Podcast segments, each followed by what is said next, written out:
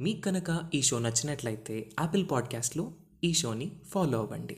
వివిధ నామమ్ములను శివుని పలు రూపములు సంచరించే నిత్య సత్య చిన్మందిరం హృదయమే కైలాస యంత్రం శైవీ కళల వెలుగు సాంబ శివ సదనం.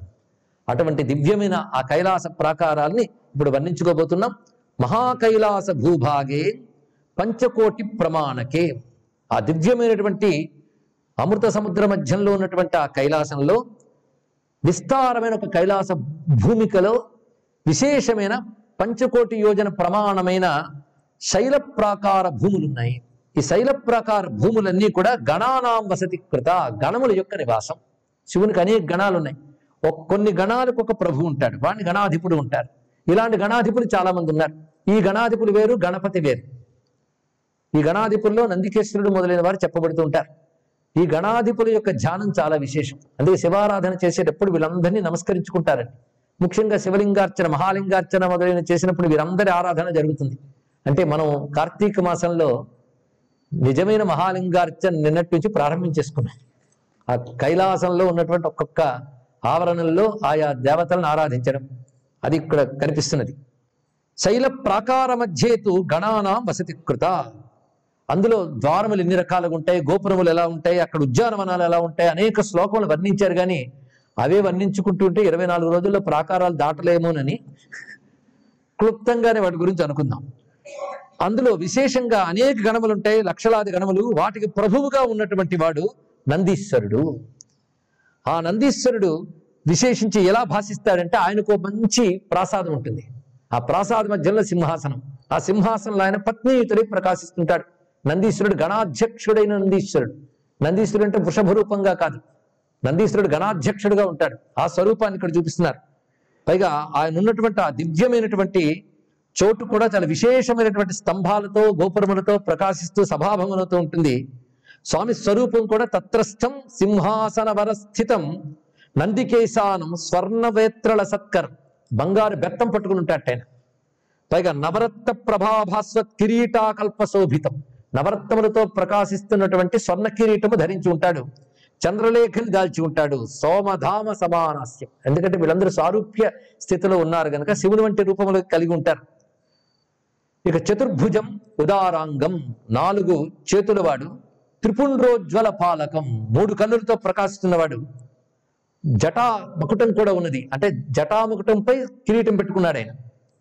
పైగా ముత్యాలమాలలు రుద్రాక్షమాలలు ధరించి ఉన్నాడు. సుయసాపతి మాసాస్యం ధ్యానపూత హృదంతరం. సుయసాపతి అంటే నందికేశ్వరుడు భార్య పేరు సుయస. ఆ సుయస అనే ఆమెతో ప్రకాశిస్తూ ఉన్నాడు. ఆయన ఎప్పుడు ఎలా ఉంటాడంటే బయటకు చూస్తున్నాడు కనబడుతున్నా ధ్యాన దృష్టితో ఉంటాడు. ఎవరిని ధ్యానిస్తున్నట్టు తన హృదంతరంలో పరమేశ్వరుని ధ్యానిస్తున్నాడు. ఆయన చుట్టూ కొరుచుకుంటున్న వాళ్ళు గణపశ్చ మునీంద్రశ్చ సురేంద్రై నారదాదిభి గంధర్వాప్సరసాం సంఘై రుద్రై నాగైశ్చ సిద్ధకై నాగులు రుద్రులు మొదలైన వారందరూ ఆయనకి ఉపాసన చేస్తూ కొలుచుకుంటుంటారు. ఉపాసితం మహాత్మానం ఇంద్రేణ మరుతో యథ. ఇంద్రా దేవతలు కూడా నమస్కరిస్తారు. అంటే ఈయన అనుగ్రహం లేనిది శివానుగ్రహం రాదు. అందుకే నందికేశ మహాభాగ సంబానంద ప్రదాయక అనుజ్ఞాన్ దేహి అని నమస్కరించుకుంటాం కదా. ఆయనకు నమస్కరించుకోవడం చాలా ముఖ్యం. ఆయన తనదైన ఆలోకంలో అంటే ఆ ప్రాకారంలో అనేకములైనటువంటి భవనాలు ఆయన పరివారాలు ఉంటాయి అంటే ఇదంతా ఆయనకి సంబంధించినది. కైలాసం అంటే ఏదో ఒక చిన్న ఊరు కాదండి కాలనీ కాదు. భూమ్యాది లోకములు కూడా దాని విస్తారం ముందు దిగదుడిపోయి అందుకే ఈయనది ఒక లోకంలో ఉంటుంది నందికేశ్వరుడు అంత విశేషమైనటువంటిది. అందులో ఆయనకంటూ ఒక ప్రత్యేకమైన మందిర నిర్మాణం చేసుకున్నాడు. అంటే ఆయన శివ పూజ చేసుకోవడానికి ఒక ఆలయం. ఆ ఆలయంలో ఉన్న శివుడి పేరు నందికేశ్వరుడు. నందికేశ్వరుడు అంటే నందికే నందే ఈశ్వరుడు కాదు నందికి ఈశ్వరుడు.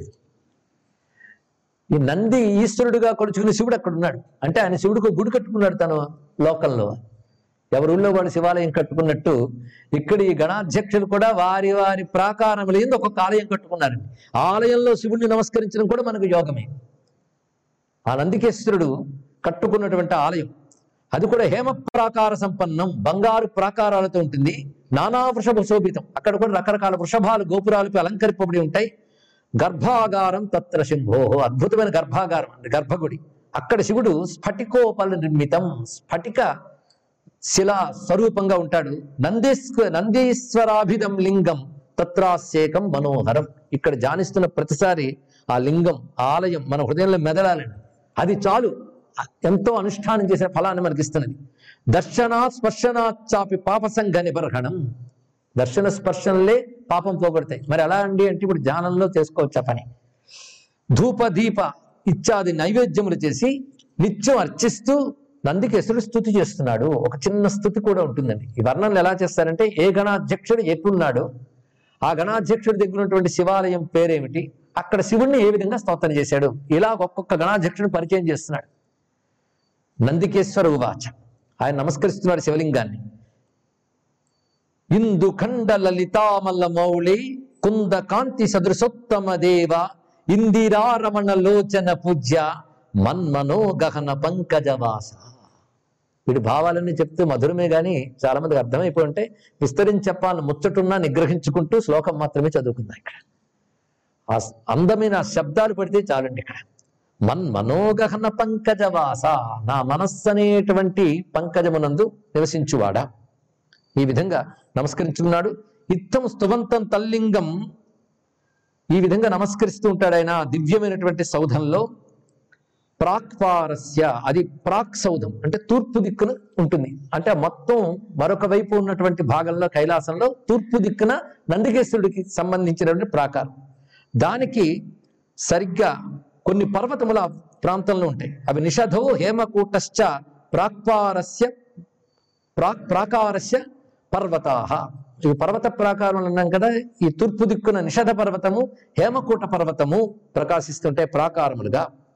ఆ తర్వాత ఆగ్నేయం వైపు మరొక అద్భుతమైన చోటు ఉన్నది సుమ.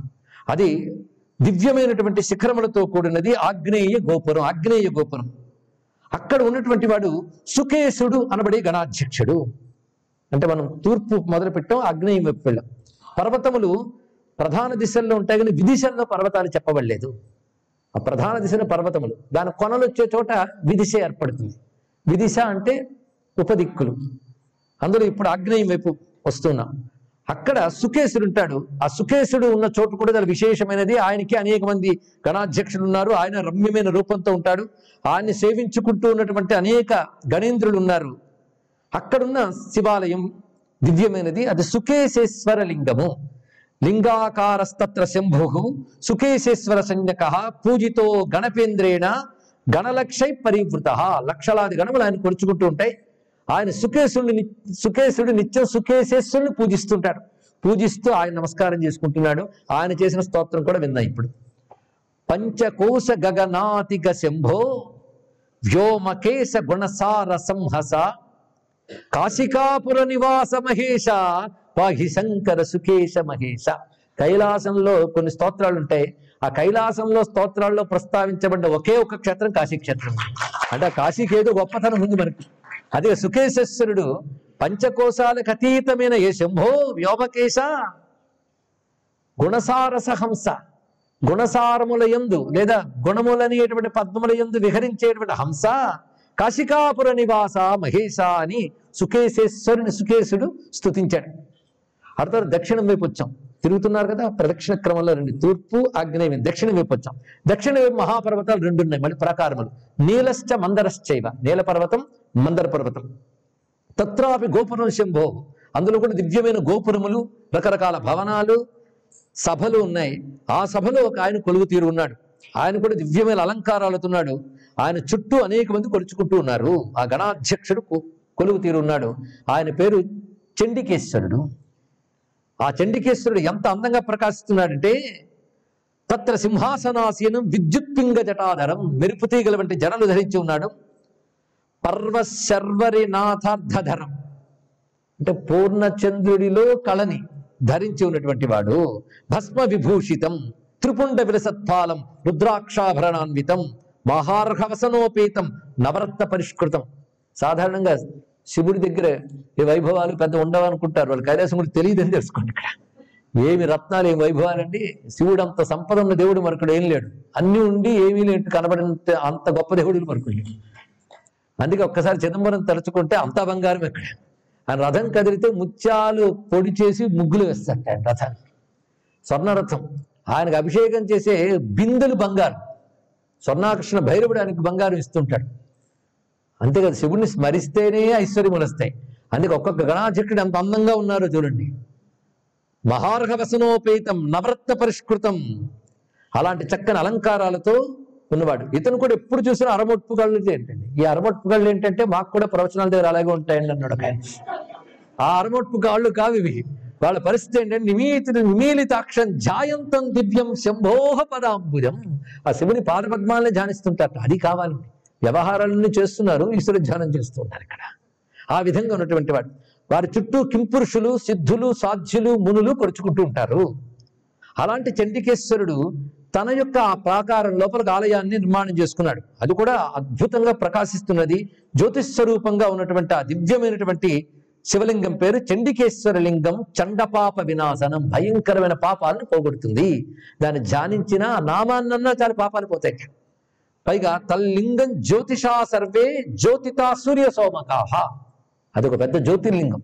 ఎలాంటి జ్యోతి అంటే సూర్యచంద్రులకు కూడా ప్రకాశం ఇవ్వగలిగిన జ్యోతిట. శివుడంటే ఆ జ్యోతిగా అదే జ్యోతిర్లింగం. అలాంటి ఆ చండికేశ్వరుని ఈ చండీశ్వరుడు ఏ విధంగా నమస్కరిస్తున్నాడో తెలుసుకుందాం. చండీశఖండ పరసో శశిఖండ చూడ బ్రహ్మాండ మౌలిక ధరాధర కర్ముకేశ విద్యుత్తముండ వరమాలక కుండలీశ ఉచ్చండ తాండవ మహేశ్వర సులదండ విద్యుత్తముండ వరమాలక అంటే బ్రహ్మ కపాలములు మాలగా ధరించినవాడా? అంటూ ఇత్తం విదాయ స్థుతి స్తుతిమాదరేణ చండేశ్వర స్రజగతాం అతి మిందుమౌళిం నత్వా మహేశ్వర పదాంబురుహం సదైవ ధ్యాయన్ స్వకీయ హృదయాం ఉదయాబ్జ సుఖం విధత్తే. దీన్ని బట్టి నిరంతర శివధ్యానం శివార్చన చేసుకుంటూ లోక వ్యవహారాలు నడుపుతున్నటువంటి చండేశ్వరుడికి కూడా నమస్కారం చేసుకుంటూ ఇప్పుడు దక్షిణం అయింది కదా? ప్రదక్షిణ క్రమంలో ఇప్పుడు ఎక్కడికి వెళ్ళాలి? నైరుతి.